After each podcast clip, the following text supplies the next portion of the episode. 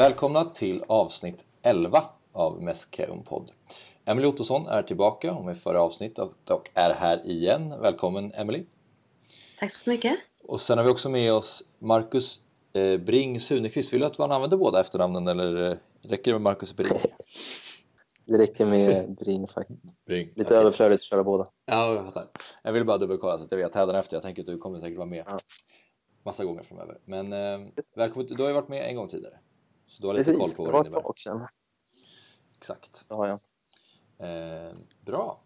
Vi går direkt in och pratar lite om de matcher som eh, har varit nu eh, från ungefär två veckor tillbaka och framåt. Det har varit Celta Vigo gånger två i kuppen. Sen har vi haft Levante hemma.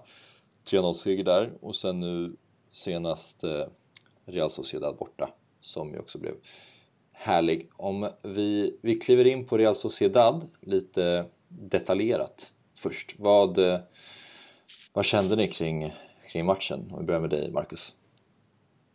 Det var ju första, vad var det, halvtimme? Det var ju bara, man skrattade ju, det var ju som vanligt. Man visste ju att man skulle ju ligga under med 1-0 efter en nick liksom efter 10 minuter och sen kom tvåan och så hade ju kunnat stå 3-0 efter en halvtimme. De hade ju ett mål, Rakitic fick sjukt billig frispark med det. Ja. Ja, Nej, men det var ju, sen vände det av Mm. olika anledningar men vi Mm. går in på snart. ja vi gör väl det. Eh, Emily, dina spontana reflektioner? Nej, men jag tyckte ändå faktiskt att vi inledde matchen ovanligt bra. Alltså ganska pick tycker jag. Första typ 10 minuterna kändes det som att det mest var bara bara. Så vi hade väl typ ett par lägen i början där. I- Och sen så kom ju deras mål typ efter 10 minuter och då blev det ju verkligen, då tog ju de över totalt. Ehm, i, och ägde liksom hela första halvlek. Men jag tyckte ändå första 10 såg bra ut så att jag kände mig ändå så här, ja men liksom ganska pepp och tänkte att Ja, kanske blir nu vi, vi bryter förbannelsen. Och det blev det ju, även om man ju inte trodde det efter första halvlek. Särskilt inte efter första, när det stod 2-0 liksom. Nej, så var det, kändes det långt ifrån. Ja, verkligen. då var det mörkt. Men det, jag, jag, jag tänkte det, det som du kände väldigt mycket in, innan matchen eftersom eh, det har gått så pass bra på slutet så att det kändes nu kanske det faktiskt är, är tidpunkten för att eh, för, få spöket att försvinna men sen så började ju matchen och så kändes det som att nej, det blir inte det den här gången heller. Men eh, Mm. det är ju återigen den här eh, andra halvleks tendensen eh, Eller hur? som, som visar upp sig. Men om vi börjar med första halvlek. Emily, vad tänker du kring den spelmässigt? Eh, nej men som jag sa, de första 10 minuterna tyckte jag var bra.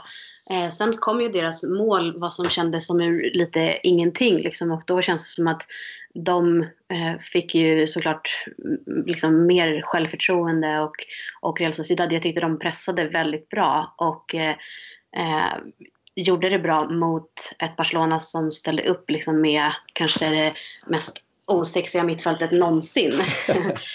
och eh, där det liksom bara var så här stabbigt och, och eh, väldigt eh, odynamiskt. Och liksom Paulinho och Gomes var ju sjukt dåliga faktiskt i första halvlek. Mm.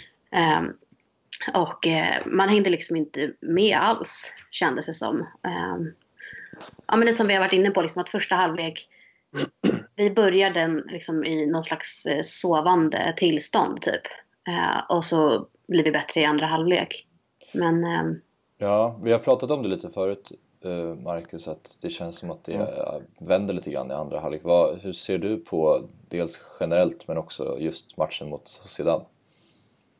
Men just det här, eh, i det här tillfället så tror jag ju att de gick ju väldigt högt i, alltså sådär, i pressen och de var ju extremt intensiva i hela pressspelet, pressspelet och sådär. Och det är klart att det tog ut sin rätt liksom. Mm. Man är ju inte lika pigg i andra halvlek. Nej. Ehm, och eh, det var väldigt allmänt stressat liksom Barcelona i första halvlek. De vågar inte heller. Jag kollade lite i efterhand också och det är ju liksom vilka var det som var mittbackspar nu? Piqué och Vermaelen, Mm. eller hur? Ja. mm, Även fast Busquets har, sina, ja, men har sin lucka där i mitten som man brukar ha så är det inte alltid passen kom nu senast. Utan Nej. då väljer de istället att sjunga upp det mot Suarez. Och, och det är ju för att jag Sociedad vågar sätta press. De skrämmer ju liksom. Visst, det är Barcelona, de är oövervinnliga kan man tänka, men det är ju människor. Mm. mm, De också blir rädda. Jag håller helt med. Jag tycker man märkte det mycket på främst Fermalen. Jag tycker han överlag har gjort det bra de senaste matcherna. Jag tycker han var helt okej okay mot Sociedad men eh, man märker att han inte riktigt har det lugnet som Piqué har i vissa situationer som visserligen också kan bli ganska farligt i vissa lägen men han är ju lite mer stressad vilket också gör att de lag som sätter hög press på just i synnerhet honom får tillbaka bollen i många fall, av äh, i många fall om inte Suarez lyckas suga ner den där uppe.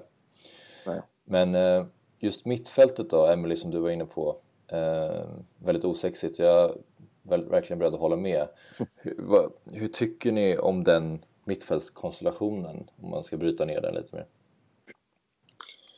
Nej, inte så bra alls. Alltså, på grund av att man saknar ju egentligen det mesta. Alltså visst, man har liksom, ja men Busquets, vi kan väl tänka bort honom för han är ju alltid eh, liksom briljant tycker jag ja. väldigt ofta i alla fall. Eh, men man har liksom tre spelare vars bästa attribut kanske är liksom fysiken. Eh, och även om man kanske kan förstå lite grann hur Valverde tänker när han ställer upp med ett väldigt liksom fysiskt och löpstarkt mittfält så blir det ju eh, på bekostnad av, av, kreativiteten och på bekostnad av liksom att, att eh, mittfältet inte kunde hantera eh, och spela sig förbi Real Sociedads press. Och det resulterade i liksom att eh, eh att Messi och Luis var helt isolerade och eh, jag vet inte, nuddade de bollen alls på typ en halvtimme där, alltså efter minut 10 fram till reduceringen. Jag vet inte. Mm. Knappt. Alltså de var liksom inte delaktiga på grund av att vi har ett mittfält som mest bara springer runt som yra höns utan någon eh, eh, ja, tanke liksom. Mm. Mm. Men det är ju... Ja, Marcus. Ja. Nej, men alltså jag håller ju med om att det inte är på pappret när man ser liksom Paulinho, Rakitic, Gomes, inte... Nej, man hoppar inte av glädje. Så är det Men samtidigt, alltså det... Som det ser ut, vadå? Iniesta ska in istället för Gomes, men annars är det ju vår bästa... Ja, men från mittfält och anfallet, anfallet så är det det bästa vi har, tycker jag. Mm. Ja, alltså jag vill gärna ha in alltså, Sergio Roberto på mittfältet istället för som högerback. Ja, um, det håller inte jag med om, men... Inte? Jag... Nej, okej. Okay. men vadå, du ser hellre typ Paulinho eller Rakitic på... Ja, utan tvekan. Jaha, okej. Okay. Eller jag, jag kommer inte på en enda match som Sergio Roberto faktiskt har levererat som innermittfältare. Han har ju väldigt få matcher i Barcelona spelat där. Om det är det så är det ju... Jag kan ju inte på pappret, men jag tror att det är väl i cupmatcherna liksom, någon lättare ligamatch. Han har aldrig fått något riktigt test. Och jag tycker aldrig att han har varit riktigt bra som mittfältare. Nej, men jag vet alltså, det är ju sällan... Som... Nej, kör du. Mm, nej men det är sällan han får börja som mittfältare. Ofta så, så känns det som att han, han startar som högerback och sen ibland om typ Smedo kommer in eh, så tar han klivet upp på mittfältet. Men det är när han gör det som jag tycker att han det är ju de gångerna som jag verkligen tycker att han levererar. Han, han, alltså han gör det jättebra som högerback också men han får ju en mycket större frihet på mittfältet. Och även om inte han heller är någon sån här ah, tekniskt briljant mittfältare så, så kan han ju ändå liksom eh, alltså, bryt, alltså han kan spela sig ur motståndarnas press. Han kan liksom typ göra sin gubbe även om det kanske inte är liksom på Messi eller Iniesta maner och, och liksom driva upp bollen och liksom skapa någonting. Och jag tycker inte egentligen att varken Paulinho eller ja, Rakitic, han kan absolut, men han är, är ju väldigt ojämn nu för tiden. Eh, men André Gomes, han är ju liksom, jag tycker ingen av dem har det eh, som Sergio Roberto har. Så att jag, jag, skulle hellre se honom på mitten. Men, du tänker att han är lite, alltså om man får in Sergio Roberto på, på innermittfältet så kommer man lite närmare det eh, rullande Barcelona-spelet på innermittfältet snarare än med Paulinho. Ja, det tror jag definitivt. Ja, alltså det, det kan jag hålla med om och det tror jag väl också. Men sen så, jag, jag skulle ju också ha Paulinho för Roberto på innermittfältet för att jag tycker att han är, de är ganska lika på det sättet att de båda är ganska genombrottsstarka och tvåvägsspelare. Och jag tycker inte att Sergio Roberto är tillräckligt teknisk och bra på innermittfältet för att det ska spela... Jag tror inte att det spelar så pass stor roll. Då får jag hellre in någon som är väldigt teknisk som kan faktiskt bidra till det och därför skulle jag också hålla Paulinho högre. Däremot så är absolut Gomes ska ju inte ha någonting där att göra. Och det blir ju så, de är ju ganska lika, som du var inne på Emelie, Paulinho, Rakitic och Gomes är ju relativt lika i sin spelstil. Och det blir ju så stängt då. Jag tror Paulinho ska spela lite mer centralt för han behöver liksom attackera in i straffområdet, han ska inte spela på kant och behöva slå inlägg. Han hamnade i jättemånga situationer som jag reagerade på felvänder bollen och bara står och täcker boll ganska länge. Mm. Så det känns bara helt hopplöst där. Men nu släpp bollen lite snabbare och det kan kanske Roberto eh, göra, få lite högre bolltempo i mittfältet. Men eh, jag väljer nog ändå Paulinho också faktiskt. Men eh, det är spännande. smärtar i mitt hjärta. Ja, men... jag. Alltså, däremot så skulle jag, jag säga att Roberto, jag håller Roberto högre, högre än Semedo just nu på högerbacken faktiskt, baserat på de senaste matcherna. Ja, det håller jag med om utan tvekan. Mm. Ja, men det är också för att Semedo inte riktigt, det känns som att han inte riktigt får någon så här regelbunden speltid där och det är svårt liksom, mm. alltså det blir svårt för honom tror jag att leverera då. Så att... Ja, jo, så kan det vara. Men på lång sikt så, så tycker jag ändå att det är Semedo som ska, man ska satsa på som högerback och istället hellre flytta upp Sergio Roberto till mittfältet. Mm. Ja. Mm. ja, det är spännande. ja. ja, Robert, Sergio Roberto är verkligen en vattendelare. Eh, de har alltid ja, kommer in på honom. Eh, Luis Suarez gjorde två mål, varav eh, båda var bra, men ett var riktigt snyggt med den eh, chippen över målvakten i bortre hörnet. Vad, vad säger ni om honom? Vi har ju sågat honom rätt hårt nu under hösten men mm. han har ju gjort ganska många mål de senaste matcherna. Vad, vad, tror ni? Är han tillbaka där han var för ja. kanske två år sedan? Inte tillbaka till den, då var han ju över jävligt bra. Mm. Då var han ju utan tvekan bäst i världen, men eh, alltså på sin position. Mm. Men nu är han ju han är ju typ tillbaka. Senaste matchen har ju varit jättebra faktiskt. Och nu mot Real Sociedad var han ju det är gamla Suarez liksom. Han ser snabbare ut, han ser rappare ut, han sätter lägena. Mm. Han kan passa en boll, alltså förstår du? Det är liksom... Då har man inga högre krav på sig. Nej men det var ju så illa ett tag i höstas. Det var ju verkligen ja. så. Kan, alltså, det, det var ju som att vi var liksom... Ja, som att vi var en, en spelare mindre på plan för att han var med. Ja. Alltså han förstörde ju mer än vad han bidrog. Liksom. Men, men alltså, han känns, det känns absolut som att han är tillbaka. Kanske inte till sitt absolut bästa men han har väl gjort typ åtta mål nu på de senaste sex matcherna. Så att, ja, ähm, ja, i form liksom. Ja, precis. Och han prickar mål och det är det han ska göra. Ähm, jag tycker att det känns som, alltså, vi pratade om det här i höstas också såklart, om mycket om Suarez och det vi sa då är att han är ju, visst han hade, man såg att han var lite han hade ett litet stukat självförtroende men han är ju en så, sån spelare som han, han vräker sig fram och han, han har en sån hunger efter att göra mål så att han aldrig kommer förmodligen falla bort helt. Eh, hans målsnitt kanske kan sjunka något per säsong för att han blir äldre och lite långsammare men han är fortfarande den riviga Suarez. Jag tror att det är det som gör att han fortsätter producera trots att det gick så pass dåligt för honom. Eh, och det ja. ser man ju också på det målet han gör mot Sociedad, den chippen. Det är ju en spelare som har självförtroende igen och det känns ju väldigt skönt att han, att han vågar sig på det i avslutet. Eh, mm. annars har jag upplevt ganska mycket den här säsongen att han, han, han tittar upp när han får bollen och sen så letar han efter Messi. Nästan bara för att han, dels har han ingen självförtroende och dels så vet han att det kommer nog gå bättre om jag passar. eh, och det känns så här, då har man bara, då får inte han ut sitt av sitt spel och det tycker jag att han, han har slutat söka Messi fullt lika mycket de här senaste matcherna som till exempel det målet och han ser läget och faktiskt avslutar istället. Januarifönstret.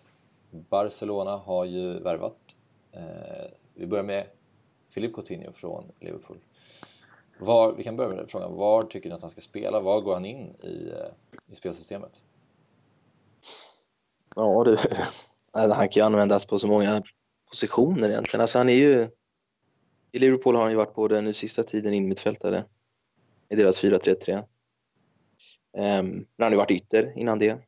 Mm. Så att det här är ju, det är ju ändå på något sätt inte skönt att han inte kan spela liksom i Champions League och så, men han har, Valverde har ju utrymme att experimentera nu liksom i ligan. Han behöver inte stressa in Coutinho någonstans för att ligan är ju trots allt ganska avgjord, om jag får våga säga det. Ja. Men eh, ja. kul mm. att se vart, han tänker honom. Jag tror att det är en Iniesta-ersättare på sikt utan tvekan och det kanske alla tror. Sen om det är direkt att det innebär att Iniesta får ja, bara vilas inför de viktiga CL-matcherna, det får vi se. Ja. Eh, mm. Nej, men jag är inne på samma spår. Mm. Alltså som, precis som du säger Marcus, jag tror också att, att han är värvad på sikt som en eh, ersättare till Iniesta. Um, även om Iniesta har ju faktiskt sagt det att Coutinho inte har kommit för att eh, eh pensionera honom. eh, och det är väl inte det han kanske kommer göra heller, så jag tror inte att han kommer peta Iniesta men eh, men han kommer väl antagligen, eftersom han inte kan spela Champions League så, så kommer väl Iniesta få vila liksom för att, eh, för att kunna vara med i Champions League-matcherna. Ja, ja. Eh, så, att, så att Coutinho lär ju ta Iniestas plats rakt av i en del ligamatcher kan jag tänka mig. Men jag tror också att Valverde kommer eh, testa honom på andra positioner också. Och att alltså, han är ju så pass flexibel och har, har eh, liksom erfarenhet av att spela även på andra positioner. Så att jag tror att, det är, eh, att vi kommer få se honom på, på flera olika ställen.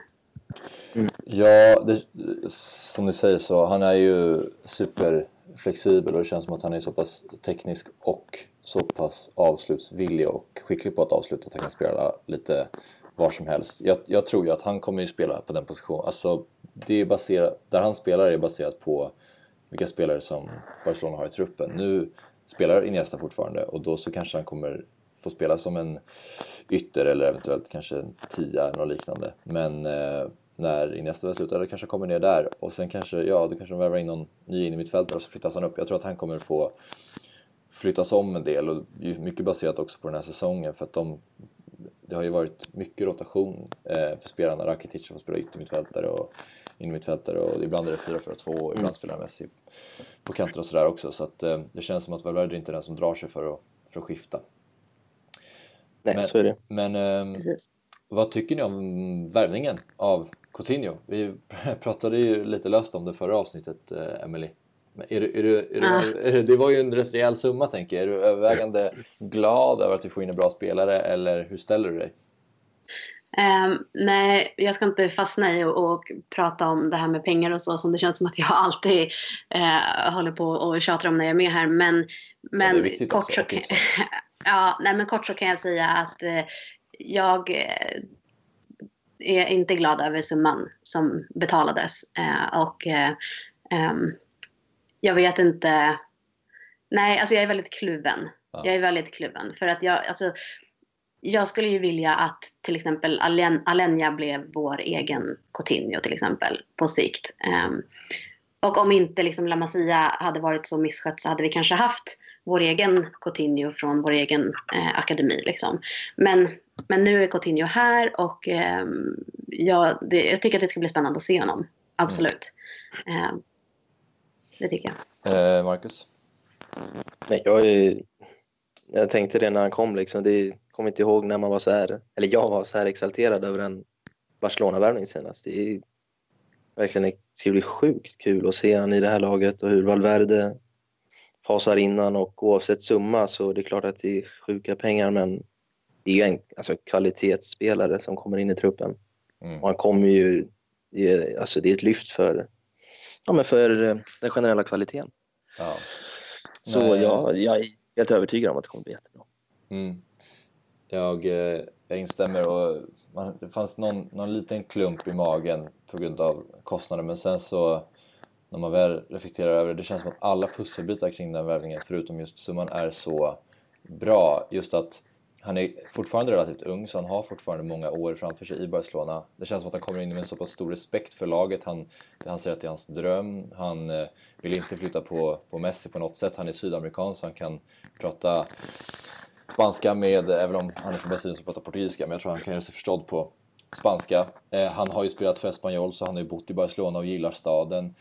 Um, han är, kan spela på alla möjliga positioner så han kan hjälpa Barcelona där också. Det känns som att det fanns inte mycket som gjorde att så här, nej, han vet jag inte om han kommer passa in. Så jag tycker det känns fantastiskt. Och att han har spelat med Suarez förut så de känner varandra lite grann och verkar vara ganska goda vänner baserat på deras sociala medier och så.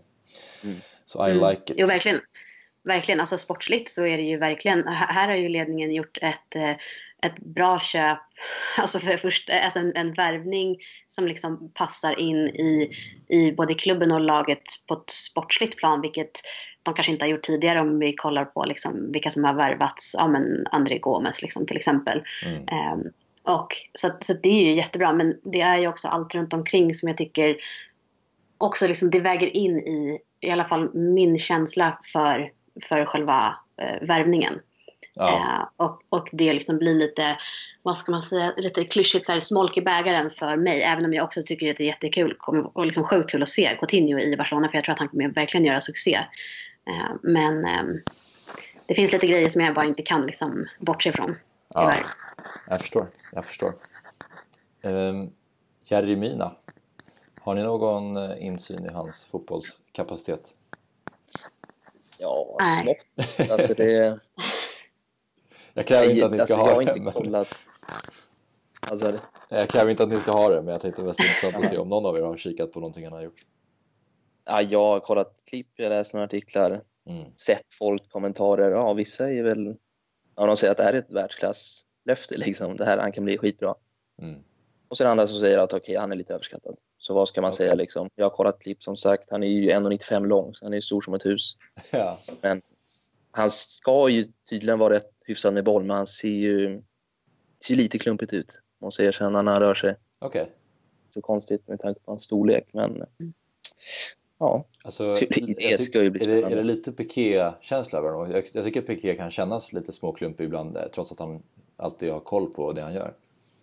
Ja, jo, ja, det var väl inte det jag tänkte när jag såg honom, men när du säger det, Piqué är också väldigt stor. Och, ja. och känslan är att Piqué är lite bättre. Okej. Men Ja. jag kan inte döma honom än, det är alldeles Ja. Nej, Jag det är svårt att kanske bilda sin uppfattning också om om man liksom Precis. ser typ bara YouTube-klipp. Och så har jag också tittat Ja, lite grann på YouTube men, men Omöjligt. Nej precis, men jag har inte sett någonting av honom. Alltså jag följer liksom inte brasilianska ligan så. Men, eh, men jag pratade ju med en kille som är väldigt, eh, alltså som, som följer brasilianska ligan och jag tror att han följer liksom all eller sydamerikansk eh, både klubb och eh, landslagsfotboll. Eh, och han säger ju att han utifrån vad han har sett då, liksom när han då har sett mer än bara klipp på Jeremina så är det ju att han, han tror att, att han kan bli typ en av världens bästa försvarare. Okej. Eh, så att baserat på vad han då säger och jag värderar hans åsikt väldigt högt så, så tror jag att eh, det kan bli hur bra som helst. Fantastiskt ju. Och hur, hur tycker ni om man kollar på värvningen? Hur tycker ni han går in i, i truppen? Behöver vi en ytterligare en mittback? Ett bra, är det en bra värvning utifrån den punkten liksom? Ja, och utifrån vad som behövs så är det ju Mascherano går ju Ja, av vad, det- av vad det verkar liksom. Ehm, så ja, då står vi där med Piqué om Tite från Mallen och nu Jeremina. mm, Så på så sätt är det ju verkligen välbehövligt. mm. Sen kommer ju Marlon tillbaka förmodligen nu i, ja han är på lån i Nice. Mm. Om han nu Eh. kommer tillbaka eller om det här, den här värvningen kanske Ja. sätter stopp för det. Det vet Eh, man inte exakt. heller. Det får vi ju se. Ja, Men, eh, nej, men en mittback behövdes så det här blir väldigt spännande. Hoppas att han är väl scoutad. Ja, man undrar ju hur förlåt. Vermaelen känner som ändå nu har kommit igång lite grann. Ja. Eh, kan inte vara jättekul. Alltså Umtiti och Piqué känns ju som att de har verkligen spelat sig, eller Piqué har väl alltid varit första back, men Umtiti har ju tagit den platsen bredvid Piqué ganska tydligt nu. Eh, men eh, jag vet inte hur det blir nu om Jeremina visar framfötterna, om de kommer, de lär ju säkert varva en hel del också men när det väl är de viktigaste matcherna, säg en Champions League-kvartsfinal, då får vi se vem som, vem som spelar. Nu, lär- nu lär det ju bli Umtiti eftersom det, han har erfarenheten av Barcelona och han har varit så pass bra, men eh, i framtiden Mm. Jo, men det känns som att. Jeremin... Ja, vad skulle du säga? Nej, bara att det sista med mina att ehm, nej, men du pratade mycket om summor förut Emelie och att Ah. Coutinho var så himla dyr. Här, pratar, här har vi liksom ett nej, men det är en riskfri värvning. Han kostar ju 11,8 miljoner euro. Det, Mm. det är ju ingenting i dagens läge. Nej.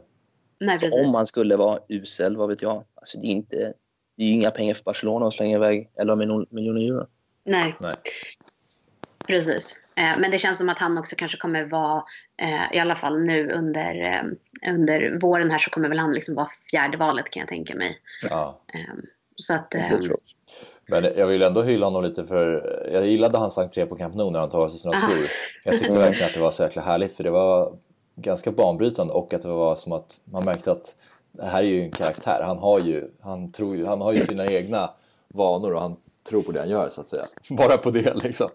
Eller hur? Ja. Men lite typ så här Dani Alves eh, typ. Ja, Alltså tänker Ja, jag i det- omklädningsrummet liksom. Exakt. jag, jag, jag har sett mycket underbart. videos på att han dansar mycket. Exakt. Eh, så det verkar absolut vara så. Ja, En dansande mittback som är målfarlig, det gillar vi. precis. Om vi nu ska välja ut varsin eh, favoritelva då, baserat på den nya truppen med, med värvningarna. Ehm, hur skulle den se ut om vi börjar med dig, Emily? Ehm, ja, alltså om man ska prata typ så här gala 11 ehm, så eh, jag har faktiskt förberett två stycken här för att jag vill ju att vi liksom traditionsenligt ska köra 4-3-3 eh, vilket ju inte Valverde vill. Men om jag får välja Ja. så skulle vi köra Nu är 4-3-3. du coach. Ja, precis. Med, där, då skulle liksom min gala 11 liksom på, på pappret se ut, Ter Stegen i mål såklart. Eh, en fyrbackslinje med Semedo, Piqué, Umtiti och Alba. Och sen på mittfältet eh, Sergio Roberto, nu kommer väl ni dissa det här, men eh, Busquets och eh, jag, Iniesta slash Coutinho, för jag tänker att det är liksom så här, beroende på Champions League eller eh, La Liga nu då. Ja. Eh, och sen eh, topptrio med Messi, Suarez och eh, Dembélé slash Coutinho. Alltså, det, jag kan så. inte... Jag vill få in 12 spelare i elvan men det går inte så därför blir det här slash. Okej, men om du måste, om du måste bara, du får bara ha 11 spelare, vem, vem ryker? Säg att det är Champions League-final och Iniesta och Coutinho kan spela. Ja, men då ryker Semedo och så flyttar vi ner Sergio Roberto på högerbacken och så ehm, får det bli... Ja, jag tror det. Mm. Ja. Men jag vet inte. Det, Nej, det är svårt. Det är svårt. Det är svårt. Men om man ska se det från Valverdes perspektiv och köra liksom hans eh, 4-4-2 så är det ju alltså, Ter Stegen, Semedo, Piqué, Umtiti, Alba eh, och eh, mittfält med Dembélé, Sergio Roberto, Busquets och Iniesta eller Coutinho. Alltså någon av dem. Jag vill inte säga en elva utan Iniesta men på sikt så är det väl liksom Coutinho då. Mm. Och sen Messi och Suarez på topp. Okej, då har jag en det är Emily 11 samma och spelare. en Liksom. Emily 11 ur Valverdes perspektiv. Mm. Ja, precis. Eh, Marcus då? Ja, det är ju extremt svårt. Men äh, backlinjen... Ja, i nuläget är ju Sergio Roberto högerback före Semedo. Och sen är det ju samma som Emily sa, Piqué, Umtiti och Alba. Ehm, Ter Stegen mål självklart. Och sen Busquets blir ju defensiv mittfältare. Det är nu det svåra börjar. Eller Ja? Messi, Messi är ju självskriven. Eh, och Suarez ska också spela Och. Paco Alcacer va? Ah, okej. Ja. Precis. Ah shit, jag glömde Eh, honom. Eller? Nej. jag tror det var Ja. Ehm, nu vet jag knappt hur många jag är på. Vad jag sagt? Du har Sju tagit namn. backlinjen och eh, Sergio B. Okej, Och ja, och sen Messi längst fram. Suarez. De blir forwards på något sätt. Men nu, Iniesta ska ju spela, det ska han. Nej, men jag är inne på det här. Busi, Iniesta, Coutinho på mittfältet. Och så Dembele, Messi, Suarez längst fram. Det här tror inte jag funkar mot Okej. bättre motstånd. Men alltså typ sämre lag i ligan. Alltså, det är för svårt. Um, Ja, det är så. Men vi, vi gör det till en Champions League-final då så, så har du samma förutsättningar som Emily. ja. Så är det verkligen allting ställs på sin spets. ja, men då är det... Ja, då säger jag Busquets, Iniesta, Rakitic på mittfältet. Coutinho, Suarez, Messi längst fram. Mm. Spännande. Då är det mer, bättre balans. Ja, jag har faktiskt samma som eh, du Marcus, förutom att jag har faktiskt eh, till Emelies stora förtretare. Jag har Paulinho på innermittfältet istället för, eh, Alltså Axel. istället för eh, Rakitic. Ja, men jag tänker att Paulinho gör sig riktigt bra i en Champions League-final. Eh, han eh, vill mycket och han kommer brunka och det kommer funka. Ehm, och sen tror jag också, alltså om, om Dembélé inte hade varit så skadad nu och han, har varit, och han hade varit bra, då hade jag tagit in honom som ytter och så hade jag tagit ner Coutinho bredvid Sergio och Iniesta. Men eh, det här är också baserat på att jag tycker han, Dembélé har varit okej eh, de, de matcher han nu har spelat mellan sina två skador. Men eh, jag tycker inte att han har varit så här lysande. Jag tycker inte att han har visat Ja. mer än vad typ... Jag vet att det var no... vissa har väl tyckt att han senaste matcherna han gjorde var väldigt bra, men eh, jag är inte helt övertygad än. Det som känns så skönt nu annars är ju att jag, alltså just att det har gått så fruktansvärt bra som det har gjort så är det ju ingen stress med att eh, få in Dembele Nej, eller Coutinho. nej. Jag har ju, det går ju att spela med Rakitic och Paulinho, uppenbarligen. Mm. Mm. Så att, eh, ja. Problemet är väl att att folk gärna vill att... Eh, för att om man ser till... Det känns som att Dembélé får en hel del kritik för att han inte liksom visar sina kvaliteter och sådär. Men men man måste ändå tänka på att han har varit liksom skadad i, borta i fyra månader. Han hade knappt börjat spela liksom innan han blev skadad. Och det är rätt så självklart har han dessutom den första liksom, eh, större skadan som han nu har råkat ut för där han dessutom var tvungen att opereras. Och kommer han tillbaks från den, det är klart att han själv också känner att han måste ta det lite försiktigt och kanske inte vill liksom visa hela sitt register eller kan heller för att han inte vågar för han är rädd att slå upp skadan. Liksom. Och att han är född ja. 1997 så att han är... Ja. ja det går inte att klaga på honom. Nej, precis. Nej, det eh, så att det han behöver är ju verkligen tid och inte att man säger att jag tycker inte att han visar någonting. För att, ja nej jag tycker inte heller han har imponerat. Men det, är liksom, det går inte att dra sådana slutsatser efter att man har sett honom spela typ 30 minuter mot Levante. Liksom. Det är jag tror jag nästan, ska, nästan så att han ska ha cred just för att han inte även springer runt som att han bara ska dribbla och visa vad han går för. Utan att mm. han spelar klokt. Alltså, ja. Det är inget överdrivet liksom. Nej precis. Han gjorde väl i Ja, han gjorde väl i och för sig någon sån dribblingsräd.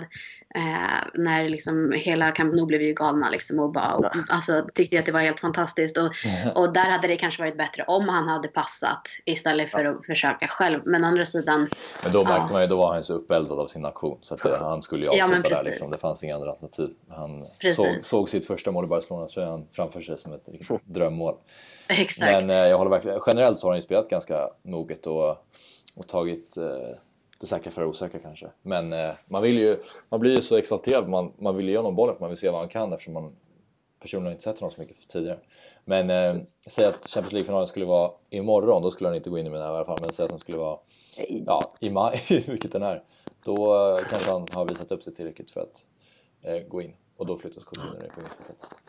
Mm, Men om vi, om vi kollar på de spelare som som är i truppen, eh, som har varit det ett tag men som nu kanske inte ska vara det eftersom vi har fått in en del nya spelare, några spelare som ska, ska försvinna. Arda Turan har ju gått nu.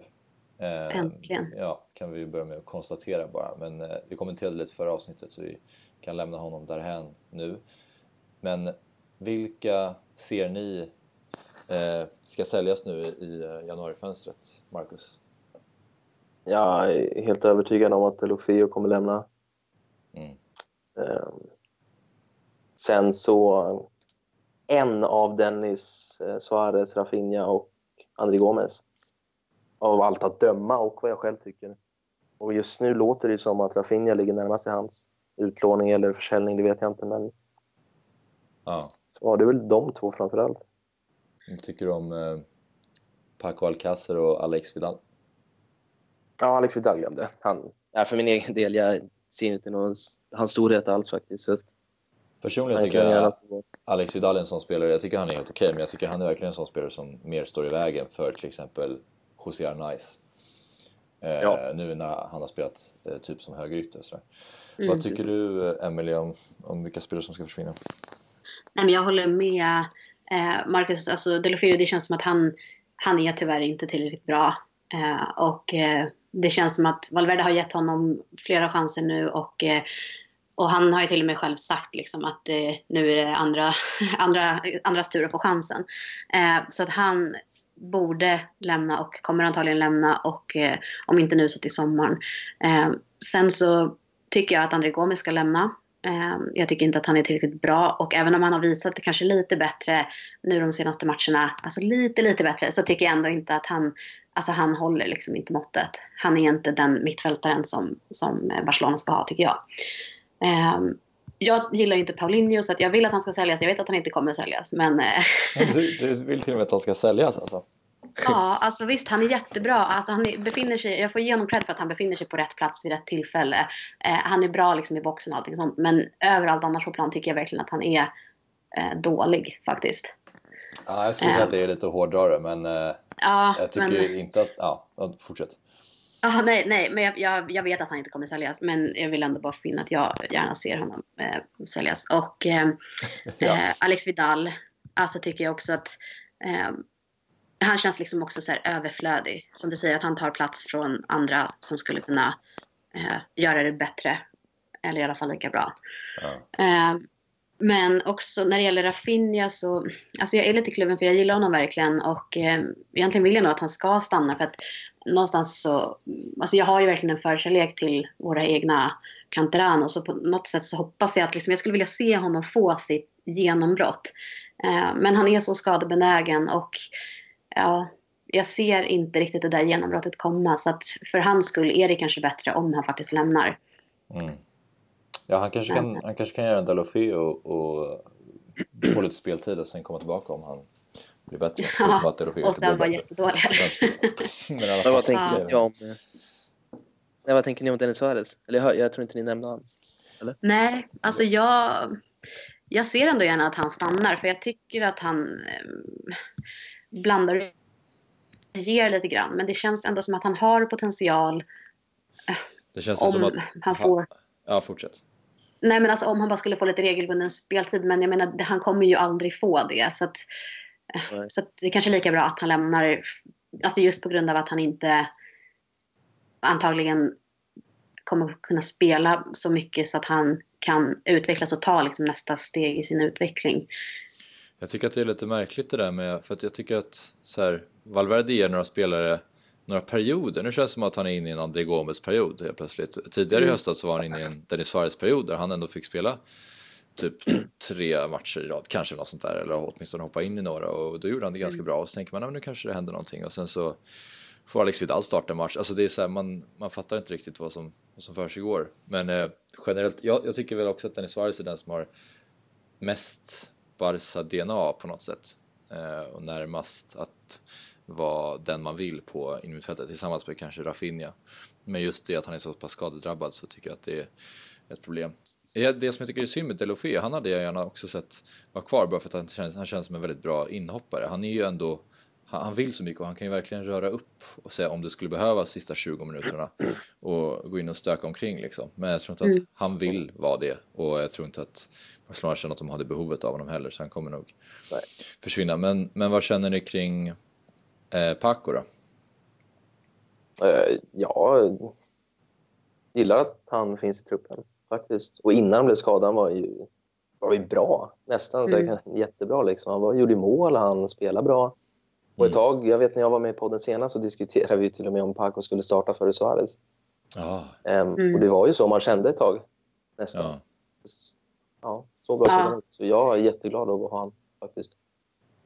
Jo, nej, men jag tyckte ganska länge faktiskt under, när Suarez var helt under isen så tyckte jag liksom att, alltså fan bänka Suarez, ge Paco chansen för att jag tycker att han har Eh, gjort det bra. Jag kommer på, vi pratade väl om det i någon podd tror jag Axel, du höll inte riktigt med mig. Men, eller typ du och Ruben höll inte med. Men, jag men alltså, jag vill ha kvar, jag tycker att vi ska ha kvar honom. Men det beror ju kanske också lite grann på liksom, vad har vi som knackar på dörren från, från Barca B till exempel. Och ja. Arnaiz, han är väl bara på lån tror jag. Eller värvade, jag vet inte om vi, om vi värvade eller lånade Jag tror han är permanent. Jag tror också att han är det. Ja, för jag menar han har ju ändå visat liksom, potential och så. Men, men jag tycker inte att han har visat liksom, bättre potential än Paco till exempel. Men, men jag tycker absolut att han ska stanna. Mm. Åtminstone till sommaren och sen får man väl se. Ja, han är väl det närmaste substitutet man har till en striker. Exakt. Eh, och det kan ju ändå vara nyttigt att ha om till exempel Suarez skulle gå sönder helt och hållet. Och det är det han är bra på, han är bra på att spotta in mål. Det som är problemet med Paco är ju att han är dålig på allt annat. Och Suarez har ju ändå någon form av targetspel i sig. Han är ja. relativt teknisk även om det ser jävligt trubbigt ut väldigt ofta.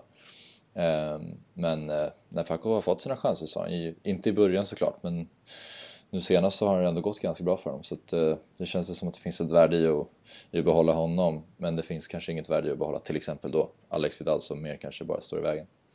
Mm. Ja. Precis, bra summerat.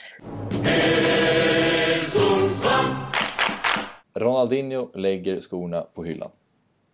Det är ju deppigt. På ett sätt så känns det som att han gjorde det för typ tre år sedan så att det, det, det har varit tråkigt länge känner man. Man har inte sett honom spela fotboll på ganska länge. Ehm, men eh, det är i alla fall så att han nu officiellt är klar med fotbollskarriären. Och han är ju en stor del av Barcelona och främst kanske det Barcelona som vi växte upp med eftersom vi alla är ungefär samma generation. Eh, och det var då han hade sina golden days. Så jag tänkte att vi skulle prata lite om, om honom. Vad är ert bästa Ronaldinho-minne, eh, Emelie?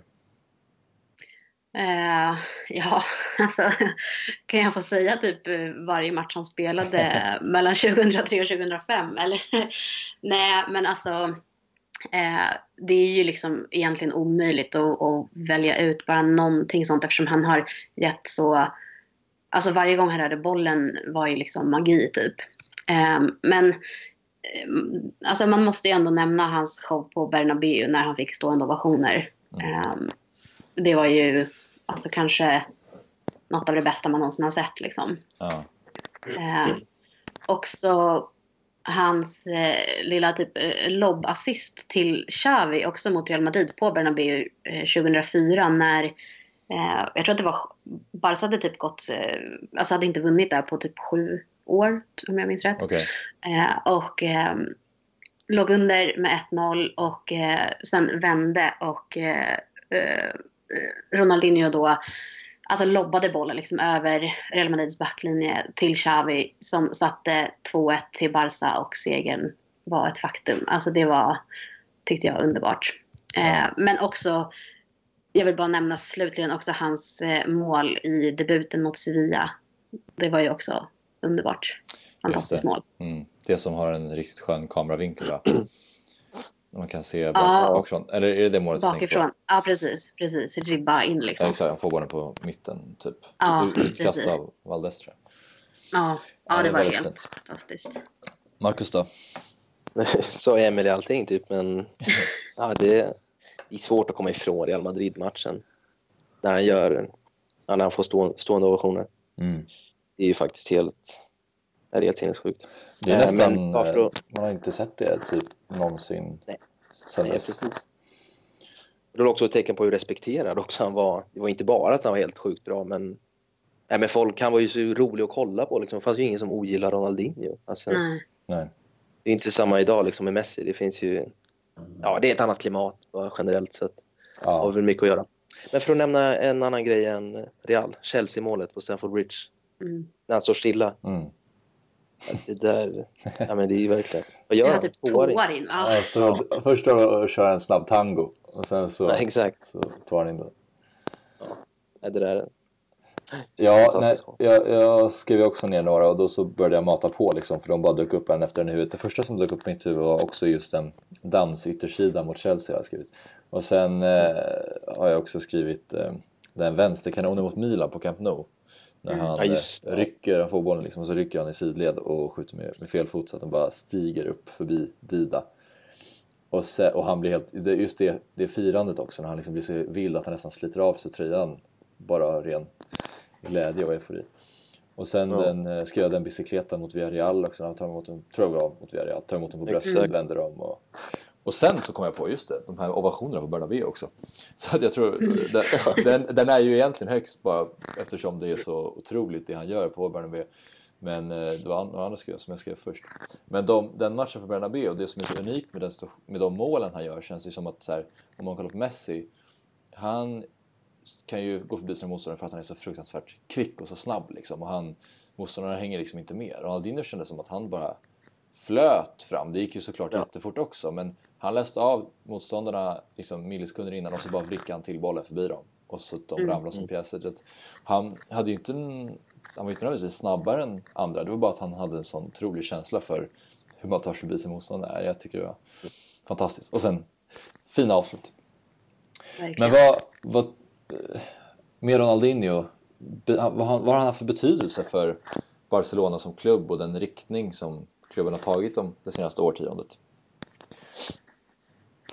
Eh, alltså, som jag ser det så känns det som att han blev typ eh, startskottet på eh, det Barca som vi ser idag, eller liksom den, den storhetstid som, som klubben har haft sedan liksom tidigt 2000-tal. Och eh, han är väl, är, alltså, tycker jag, eh, typ den spelaren som har haft störst betydelse för klubben och alltså han tillsammans kanske med Cruyff då. Men han, när Ronaldinho värvades eh, så kändes det som att han, han liksom vände en väldigt negativ situation. Alltså eftersom klubben befann sig ju ganska instabilt, alltså eh, instabila förhållanden liksom med, med ja, det hade gått väldigt dåligt. Ja. Eh, och eh, med en katastrofal klubbledning, faktiskt mer katastrofal än den vi har idag. Och det, det säger någonting, ja, komma från mig. Ja, Men-. Men det kändes som att Ronaldinho liksom, inte ensam men, men tillsammans med, med Laporta och även Rijkaard liksom lyfte klubben lite från typ avgrunden. Ehm, Mm. och eh, la lite grann typ grunden för alla framgångar som har kommit efter det. Mm. Tycker jag. Marcus? Ja, nej men det är exakt som Emelie säger. Jag kan bara skriva under på allting. Han var ju verkligen startskottet för en helt ny ja, men era där Mm. Barcelona har varit hela fotbollsvärldens mittpunkt egentligen. Ja. Och han var ju verkligen på alltså, the top of the world mellan 0, ja, men från att han kom fram till 05, ja, men 05-06 typ. Jag kommer inte ihåg exakt, men det var det väl. Ja. Ehm, och hans peak är ju, är ju få, alltså, väldigt få spelare som kom, har kommit upp i de höjderna någonsin. Mm. Jag är evigt tacksam för att fått se han i Barcelona-tröjan. Ja, nej, jag instämmer. Alltså, jag, jag tycker han, han kanske inte var startskottet för den tiki-taka-fotbollen som Barcelona spelar, eller kanske inte riktigt gör fullt lika mycket idag, men som de gjorde under Pep Guardiolas guldår. Där var väl Pep väldigt, väldigt inflytelserik och stark i den riktningen, men jag tycker verkligen att han var startskottet för framgångarna återigen och han, precis som Emily var inne på, det var ju dark times lite grann innan han kom och han dels lyfte han ju det med sin fotbollskapacitet men också med sättet han var på. Han liksom polerade ju klubbmärket på något sätt när han var så pass glad och skapade den här auran kring klubben som att det var en fantastisk förening och nästan helt ensam gjorde han ju det. Eh, Så att jag tycker att han har ju betytt otroligt mycket för eh, måste jag säga. Mm, verkligen. Det känns som att han typ tog, alltså när han kom så det är klart att Barca var väl liksom någon, eh, man såg väl ändå på klubben som någon slags stor klubb men Ja. det känns som att det var först efter att han kom in eh, och som, som han liksom lyfte eh, klubben till liksom, så att de verkligen, så att man hamnade verkligen på allra, allra högsta Mm. toppen, alltså det, det högsta lagret liksom. Mm. Eh, så, Ja, verkligen. nej, riktigt, riktigt stor betydelse. Men om man ska försöka sig på att ranka i förhållande till andra storspelare som, som har spelat i Barca, hur högt håller ni honom? oj. Nej, men på min lista är väl Cruyff och Messi är väl på något sätt... Alltså Cruyff, det går inte att liksom ta bort hans betydelse. Det är väl, han är ju störst egentligen. Eh, med allt vad han har betytt och spelfilosofin han infört och hela alla massa grejer och allt han varit inblandad i. Eh, men sen är det väl Messi och sen kommer Ronaldinho. Mm. Just vad jag kommer på så här spontant. Jag Ja, vet inte om jag missat något. Xavi och Nesta kanske börjar ju bli där uppe och nosar i alla fall Xavi som, han har väl flest matcher i hela Ja, det är klart. Barca. Men, men absolut, det är inte orimligt att sätta Ronaldinho som trea skulle jag inte säga. Nej. Vad, vad känner du Emelie? Ja, alltså, så jag vet inte. Det, jag tycker att det är svårt att liksom så här rangordna, Ja, ehm, verkligen. alltså rangordna så. Men, men alltså jag är inne på Marcus spår också. Att han liksom... Äh, alltså jag tror inte jag kan ranka så här 1, 2, 3 liksom så. Men Men om man, Ehm. om man struntar i, i rankingen då, liksom hur, vilket arv har han skapat efter sig på något sätt? Liksom, alltså, Xavi Nesta har ju det bolltrillandet i sig och de har Mm. otroligt många matcher men hur, hur om man sätter Ronaldinho i förhållande till de spelarna, mm, hur tänker du kring honom alltså, då? d- alltså det, det han liksom lämnar efter sig tycker jag, nummer ett, och det här är inte liksom, kanske liksom starkt förknippat med Barcelona så, utan bara så i fotbollen som stort. Så, alltså, Ronaldinho är för mig en spelare som, som representerar liksom den riktiga fotbollen eh, och allt som, som är, eller i alla fall var, eh, bra med fotboll innan den här moderna fotbollen eh, liksom har tagit över och med allt vad det eh, innebär. Men det känns som att Ronaldinho, när han spelade så förmedlade han verkligen en känsla av ren, genuin glädje. Eh, alltså det var bara så här total lycka liksom. Att dels för oss att, som tittar på honom, men också för honom själv. Liksom. Ja, Det var, han, han var ju verkligen en underhållare och eh, jag tror inte att han gjorde det för att så här, jag vill underhålla publiken utan han gjorde det för att han han älskade verkligen att spela fotboll på det sättet som han spelade. Ja. Och det syntes verkligen. Och det känns som att det finns ingen sån spelare idag Nej. längre. Ja, nej. Han var ju verkligen genuin. Nu är det ju, Ja. maskiner idag. Precis. Messi i all ära, men det är ju... Ja. Nej, Ron- Ronaldinho var ju på riktigt på ett annat sätt. Ja, nej, Och jag, det kanske är just, kanske just därför han bara var på piken i två år. För att ja, han var inte ett fullblodsproffs på det sättet. ja. Nej, precis. Men det var liksom jag hade ju hellre- man- Ja. Nej, det är svårt att klaga på det man fått uppleva ändå. Ja, precis. Nej men så är det ju verkligen, det känner jag också. Och jag, jag kan tänka på det så här, hur han har influerat mig. Jag, spelat, jag har ju spelat fotboll hela mitt, hela mitt liv. Och när jag var liten så tänkte jag alltid så här, ah, men det är ju för fan. Jag tyckte ju att det var kul såklart, men då, just då såg man ju också honom under, sin, under hans storhetstid. Och då fick man också så här, även på högsta nivån så var det lite lattjo liksom. Det var kul och då, då kände man verkligen så ah, det är bara roligt. Sen så nu när man har växt upp så är det mer att kanske att Zlatan som svensk har influerat en just på fotbollsplanen. Då tänker man ju mer att ah, man ska vara arg och man måste ta för sig och man ska vara bra och man måste liksom börja veva. Och så börjar jag liksom tänka efter att så här, fan, just det, Ronaldinho tyckte bara att det var, det var bara roligt. Så här. Det finns ju ingen Mm. anledning att gå omkring och vara lack liksom. Vilket det verkligen inte gör. Det handlar ju bara om att, att prestera och, och ha i någon mån. Sen när man kommer på professionell nivå så kanske det inte bara handlar om att skratta och le men man kan fortfarande ha kul på planen liksom. Precis, och det är liksom inte så här, eh, matcherna är inte på liv eller död. Det är, alltså, Idag är allting så fruktansvärt liksom, målrelaterat hela tiden. Att det är så här, alltså, eh, vi ska vinna Champions League. Och med mål, jag menar inte målrelaterat som att man gör mål, utan bara så här, okej, men vårt mål är att vinna Champions League. Vi ska göra det på, liksom, eh, spelar ingen roll vilket sätt vi vinner Nej. på. Alltså ska vi parkera bussen i nio matcher av tio och vinna liksom på straffar eller så varenda match så så skitsamma hur vi vinner, bara vi vinner liksom. Men så var det ju inte med Ronaldinho för där, det känns inte som att det var liksom inte eh, segern eller målet som var det viktiga för honom utan det, det var liksom matchen. Det var Ja. liksom nuet. Sen är det klart att han ville väl säkert också vinna, absolut. Men, men det var ändå inte, inte det här... mm, ja, alltså det, det, det kändes bara genuint på ett sätt som det inte gör idag. Nej. Men om man pratar om honom som fotbollsspelare då, vad tycker ni, att han, vad tyckte ni var hans eh, starkaste egenskaper? Tekniken och hans otroliga vision för spelet Ja, Mm, måste man ju peka på som nummer ett. ja, Det var ju, han, gjorde, ja, han gjorde grejer som ingen annan gjorde och han var ju extremt bra passningsspelare och öppnade upp. Men det var ju lite liksom mästerkänsla på det sättet. ja. Sjukt bra playmaker och hur han Mm. spelade fram sina lagkamrater. Och... Sen gjorde han de där extra grejerna som också var så sjukt roliga att titta på. precis. Men det var liksom extra grejer som, alltså om man till exempel jämför med Neymar som ju också gör lite extra grejer och liksom showar och så, så känns det som att med Ronaldinho så var det inte lika, han showade inte på ett lika provocerande sätt som Neymar gör. Nej, nej, Nej. gud nej. Nej. Han var ju inte ute efter att förnedra några motståndare. Han var bara ute efter att ha dels kul och, och få saker att se snyggt ut. Eh, Ja men precis, liksom. bara dansa lite liksom. Ja, jag tycker att han, ja, å- återigen när jag minns när jag var barn, att han var verkligen den mest inflytelserika i, i alla, på alla olika sätt. Han skapade sin egen mål, eh, målgest som alla sprang omkring och gjorde den här surfs up-tecknet. Mm, Precis. Ehm, han, eh, han skapade ju inte elastikon, alltså den finten när man snabbt går från utsida till insida. Den fanns ju sedan tidigare men han, han eh, är ju ändå någon, den kallades ju ändå Ronaldinho-finten när han var liten liksom. Det var ju hans fint. Ja, exakt. mm, Ehm, så att eh, han var ju stor på alla möjliga sätt. precis.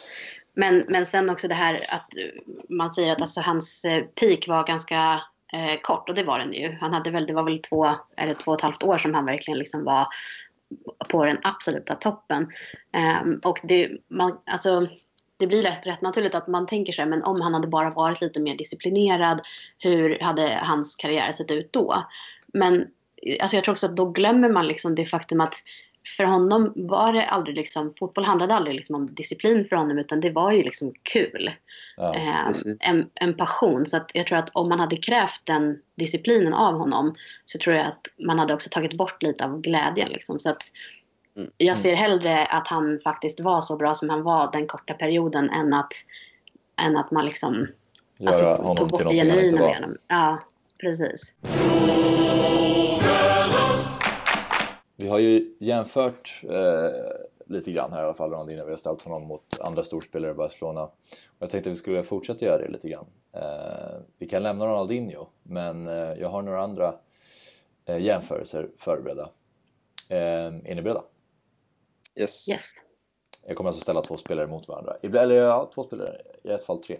Så får ni välja ut vem ni tycker har varit störst, bäst, viktigast. Ni får välja, ni får, ni får välja någon och så får ni berätta hur ni har motiverat och från Mm. på vilket sätt ni har sett frågan så att säga. Mm. Suarez eller Samuel Eto'o? Eh, Suarez, eh, rent kvalitetsmässigt. Du säger Suarez, Emily? Jag säger ett H. Mm. Spännande, Eh, kul att vi har men- två olika svar. Ja. I like it. Men, men jag måste säga att det är, jag, alltså jag har vägt in eh, Suarez och allt eh, som han har gjort i sin karriär. Ja, Jag tänker på liksom han har bitit spelare, han räddade ett mål med händerna, vilket jag tycker är så fruktansvärt osportsligt. Eh, han har anklagats för rasism och liksom eh, det han står för, eller det han gjorde innan han kom till, till Barcelona, han filmar ju också fruktansvärt måste man ju faktiskt säga. Men det han gjorde innan han kom till Barcelona tycker jag inte liksom, det är inte riktigt eh, det går inte riktigt hand i hand med Barcelona som klubb och vad, vad liksom klubbens värderingar så. Ehm, så att jag kan inte bara se på Suarez ur ett, liksom, ett rent sportsligt perspektiv för att jag associerar honom med allt negativt som han har gjort eh, tidigare.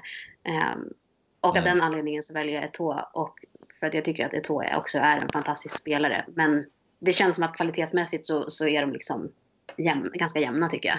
Ja. Eh, Marcus, du valde Suarez? Eh, ja, men det var också bara baserat på um, spelmässiga grunder. Ja. Sen när man ska väga in allt annat, det är klart att det går inte att blunda för vad Suarez har gjort både på och utanför planen som inte har med fotboll att göra och det är inget någon kan stå bakom men rent spelmässigt Suarez för mig. Mm. Jag valde Samuel Eto'o också. Men det, det är också för att än så länge ligger han någon, på något sätt närmare Barcelona-hjärtat. Eh, man förknippar ju honom i den tiden då till exempel också med, med Ronaldinho. Eh, och det var verkligen, det var så fantastiskt på den tiden. Det känns som att Eto'o spelade jättelänge men de har ju i princip spelat lika många matcher nu snart. Eh, och de ligger på någorlunda liknande målratio.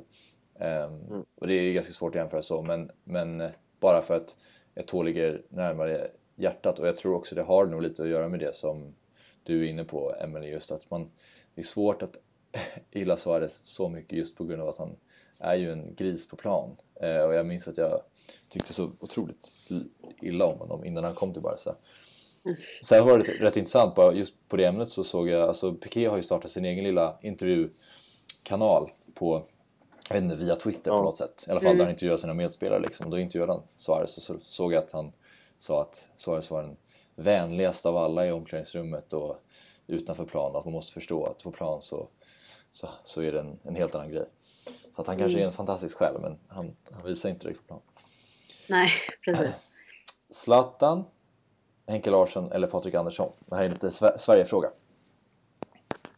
Ja. Eh, nej men för mig Henke. Sen har inte jag, jag är för ung för att ha sett Patrik Andersson alls i Ja. Barcelona tror jag. Men, men nej, Zlatans tid i Barcelona var inte något man, ja, var inte den bästa. Emily? Nej, alltså jag såg inte heller Patrik Andersson i Barcelona, men jag har alltid av någon jättekonstig anledning varit jättesvag för honom. Okej. så att eh, alltså, i alla andra sammanhang så hade jag svarat Patrik Andersson, men i den här liksom ändå bara kontexten eh, där väl han inte gjorde något större avtryck egentligen heller. Eh, utan, men men alltså det, det måste bara bli Henke och inte minst för, att, för hans eh, eh, delaktighet i Champions League-finalen mot Arsenal där. Ja, nej men eh, verkligen. Det jag valde också Henke. Sen tycker jag att Zlatan har fått lite väl mycket skit för hans eh, tid i Barca. Han var ju ganska bra då han faktiskt fick spela. Eh, och gjorde väl eh, mål de första sex matcherna och gjorde två mål, två mål borta mot, mot Arsenal. Och sådär, så det finns ju ljusglimtar från hans tid också. Men han var ju aldrig riktigt Barca. Och Henke har ju dessutom liksom en typ av spelare uppkallad efter sig i Barcelona. Alltså, Exakt. de, de, vill, de säger väl att de vill få in en Henke Larsson typ ibland. Men de behöver någon som kan typ ja, som kanske Paco är nu som ska komplettera Suarez. Mm. Så att han har ju lämnat överlägset största avtryck och nej, jag, jag har inte heller sett jag såg inte Patrik Andersson, jag var lite för liten när han spelade i Barcelona men eh, jag ser att han bara gjort 19 matcher på tre år så han var ganska skadedrabbad också. Eh, vi går vidare till då har vi tränarfråga här. Luis Enrique eller Rijkaard? Emelie? Eh, jag säger utan någon som helst tvekan eh, Rikard, definitivt. Eh, jag tycker inte alls att han har fått eh, så mycket cred som, som jag tycker att han förtjänar. För att jag ser honom som den som eh, alltså egentligen la typ grunden till Peps era. Eh, visst, alltså sista säsongen där 2007-2008 var ju riktigt, riktigt dålig. Eh, men hans arbete Alltså vad han gjorde under sina år som tränare eh, tycker jag var fantastiskt. Han gav liksom egna talanger chansen och, och ehm, ja, men han var ju den som såg till att, att klubben tog sig ur den här jobbiga eh, perioden då liksom med, med den här mycket instabilitet och, och sånt som, som faktiskt hade ändå satt ganska djupa spår liksom i, i klubben. Mm. Och eh, ser man på vad han gjorde för och vad han har betytt för till exempel spelare som Xavi och Iniesta eh, så skulle jag säga att det, det är tack vare Ja, visst Pep absolut också, men, men mycket tack vare Rijkaard som i alla fall Xavi eh, fick sitt genombrott i och med att det var Rijkaard som ändå flyttade upp honom lite i plan och gav honom en mer kreativ roll. Liksom. Ja. Så att, ehm, Vad säger du Marcus? så, och sen liksom, ja, Eh, nej, men Frank Rijkaard för mig också. Eh, och det är väl ja, återigen samma grunder. Han kom ju till klubben egentligen helt oprövad som tränare från Sparta Rotterdam, tror jag det var. Eh, och vände ju på den här katastrofala Barcelona-skutan helt och hållet och det blev ju ja, dundersuccé. Och det är svårt att ta något annat, även om jag tycker Lucho har fått lite väl mycket skit för sin sejour också. Ja, Man kan ju tycka att det är svårt att kritisera en trippelvinnare, liksom, men ja, uppenbarligen så går det. Jo, men det som är grejen är väl just att eh, Rijkaard gjorde ju sitt från, ja som du sa, lite så från grunden medan eh, eh, Luis Enrique fick ju lite sitt mer serverat kan man säga. Sen var ju inte Barca på något sätt i toppslag när han tog över dem, men han hade, grunden fanns ju där och spelarna fanns ju där och Messi fanns ju, alltså, så det fanns Ja. ju möjligheter för att skapa det fantastiskt. Så jag var lite kluven faktiskt, jag var inte alls lika snabb på att välja Rijkaard just för att jag tänkte att det som eh, Luis Enrique lyckades prestera ändå på, de kort, på den korta tiden han var där var fantastiskt men eh, eh, Rijkaard får nog ändå slå högre. Sen så just med, med Enrique så tror jag också att det handlar lite om att han lämnade ju med lite ganska dålig säsong bakom sig vilket man, då tänker man nog att liksom det var ändå inte så bra och att just spelet var så otroligt, hela mittfältet var ju nästan obefintligt och det var en helt ny typ av skutan svängde ju så otroligt mycket och så tydligt att man kände att nu börjar det verkligen spåra ur liksom. Eh, så det tror jag var, är lite av ett problem för Luis Enriques arv liksom, som tränare.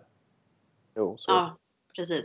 Men också lite bara som ett litet försvar till honom. Jag, jag, jag tycker inte att jag tycker att han har fått kritik, men jag tycker inte att han kanske har fått för mycket kritik egentligen, som, som du tycker Marcus. Men ändå vill jag bara som ett litet försvar till honom att han var ju tvingad liksom att anpassa sig efter Neymar, Messi och Luis Suarez. Och även om den trion liksom har bjudit på helt fantastiska stunder och liksom minnen för livet för oss så, så, så känns det som att det har varit, det har inte bara varit positivt med de tre och Luis, Suarez, Luis Enrique gjorde liksom det bästa han kunde av, av situationen. Med de orden så tackar vi för eh, den här veckans podcast. Ehm, och som vanligt så vill vi påminna er som lyssnar att eh, ni får jättegärna höra av er till oss eh, om ni har några frågor eller funderingar eller saker som ni vill att vi ska ta upp och prata om. Ehm, Tack för det här avsnittet Marcus och Emily. Tack så mycket. Vi ses igen om två veckor. Hej! Hej!